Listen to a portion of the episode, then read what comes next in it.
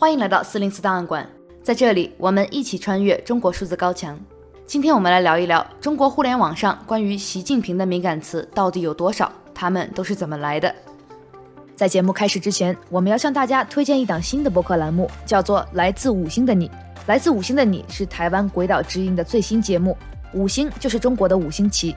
节目找了有中国经验的来宾来聊他们所认识的中国，他们每个人背景都不同，有些出生于中国，有些在中国做生意，有些已经流亡海外了。他们每个人的观点都有些不同，而这也正是来自五星的你最独特、最有趣的地方之一。我们现在先来听一段预告吧。你从小的教育里面就不断会告诉你，就是中国很伟大，这个国家很伟大。只要现在被贴上不爱国的标签，大家就很不敢讲话。但是这个现在举报的这个成了一个非常可怕的一个现象，我觉得你好像一言不合我就举报你，也是要跟他变的，因为你如果变得太慢，那确实就是被淘汰。那我觉得这个不管你在哪一个国家去发展，你在那个地区一定是适应他，而不是他适应你。就是去去好好的去去 follow，如果这个是我的人生在世一个准则。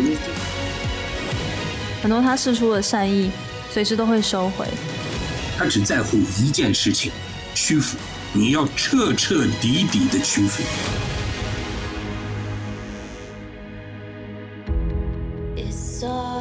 鬼岛之音最红的节目，来自五星的你，现在开始订阅。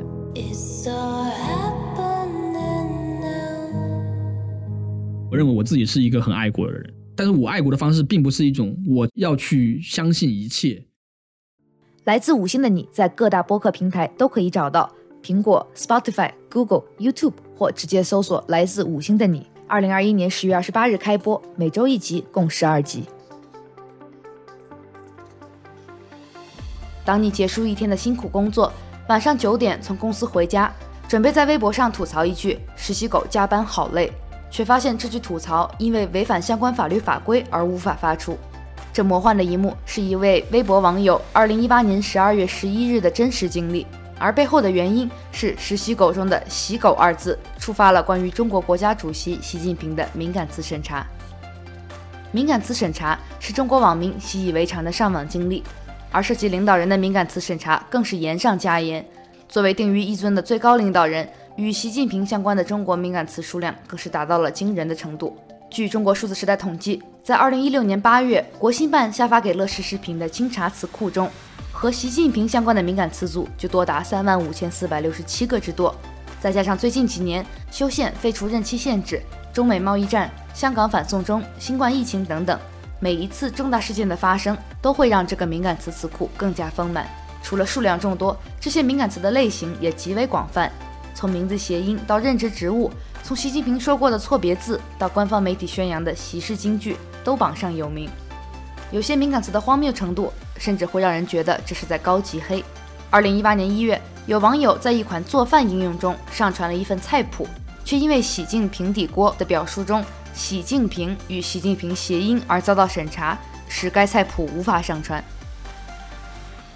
我们把这些关于习近平千奇百怪的敏感词大体可以分为三类。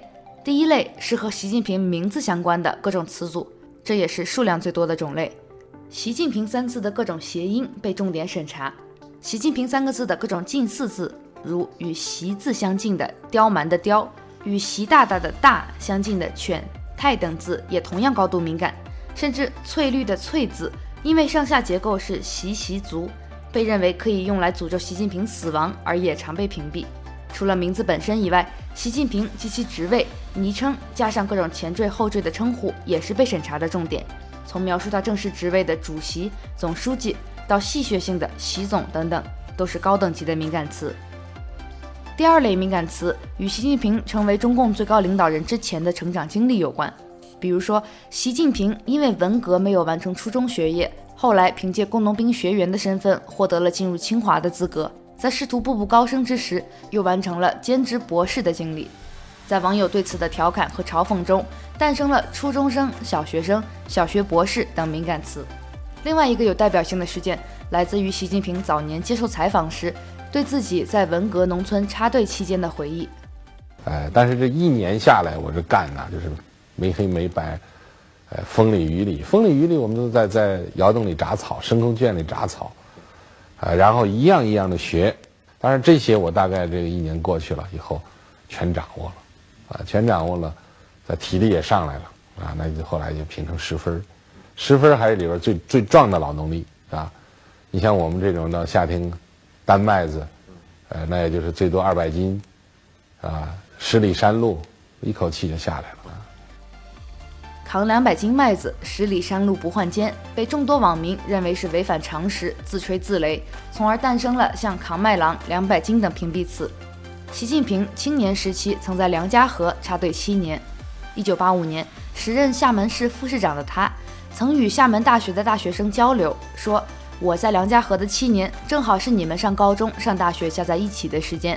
我上的是梁家河的高中，梁家河的大学。”这两句话后来被官方作为习近平激励年轻人的经典语句，多次引用宣传。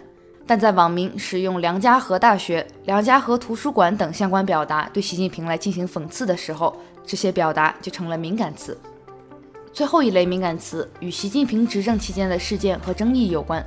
习近平在各个公开场合讲的错别字，比如将格萨尔王讲成萨格尔王，将通商宽农讲成通商宽衣。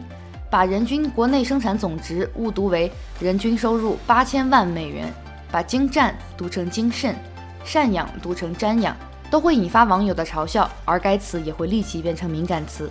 二零一三年，习近平前往北京庆丰包子店吃午饭，从而得到了“习包子”“庆丰帝”等绰号，而这些绰号自然也成为了敏感词。二零一七年开始，动画人物小熊维尼突然遭到封杀。外界猜测是因为有网民用小熊维尼的形象调侃了身材相似的习近平，而这一荒谬的封杀行为更是引发了网民的大量二次创作，加速了这个梗的传播。现在全世界都将习近平的个人形象与小熊维尼联系了起来，与小熊维尼相关的一些词语，比如“噗噗熊”“蜂蜜罐”等等，也迅速加入了不断壮大的敏感词列表。接近八千万，鼓起袖子加油干！天行健，君子以不强自，自强不息。功成不必在我，生产总值万八千。十里山路不换肩的同志们、朋友们，山再高往上攀，经过都得拿清单。不同意的请举手。没有，没有，没有。深耕细作，共同共同绘制精细、精慎、细腻的工笔画。每次遇到引发强烈争议的事件或是丑闻，和习近平相关的敏感词会产生一波爆炸性的增长。其中两个最标志性的事件，当属2016年巴拿马文件丑闻和2018年修改宪法废除任期限制引发的舆论争议。2016年，国际调查记者联盟曝光了巴拿马文件，涉及全球多位政要的家庭财产情况，引发世界舆论哗然。其中多位中共高层权贵也榜上有名，最重磅的当属习近平的姐夫邓家贵，他的离岸资产在巴拿马文件中被曝光。姐夫一词也因此一度冲上微博热搜。这次事件引发了大规模审查，和姐夫有关的搜索在微博、知乎不但遭到屏蔽，甚至还连累了与巴拿马文件相近的巴拿马运河。这些词语都一度被加入了敏感词列表。二零一八年二月，新华社播发了中共关于修改宪法的建议，首次向外界披露了删除国家主席任期限制的内容，引发大量网络讨论。网民纷纷用各种方式表达对于取消任期限制的愤怒，吾皇、万岁、登基、称帝、劝进等词语被全部屏蔽，借用袁世凯称帝来讽刺的相关词语袁世凯、复辟、戊戌变法等词语也惨遭审查，甚至移民也成为了敏感词。当天，民间的讽刺创意可以说与官方的审查斗智斗勇。在中文谐音词被高度封禁的时候，有网友开始使用英文。但英文敏感词也从修宪事件的相关对应词语快速扩展开来，在当天几个小时的冲塔高峰期内，所有包含英文字母 N 的微博都无法发出。此次事件也导致与习近平相关的敏感词数量激增。习近平敏感词的增加过程只是中国这几年网络审查的一个缩影。随着敏感词数量一起不断增加的是网络防火长城的高度，而中国网民在与敏感词审查的拉锯战中。不断创造着新的表达，也不断的试图推倒这座高墙。荆轲格律的教科书，衣食气质的教师爷，巍然不动的习近平，为你说萨格尔王，央视说格萨尔王，萨格尔王，格萨尔王，是萨尔王，格萨尔王。中国数字时代 CDT 致力于记录和传播中文互联网上被审查的信息，以及人们与审查对抗的努力。我们邀请您参加敏感词开源研究项目和四零四文章存档项目，为记录和对抗中国网络审查做出你的贡献。详情请访问我们的网站 cdt.media。啊啊。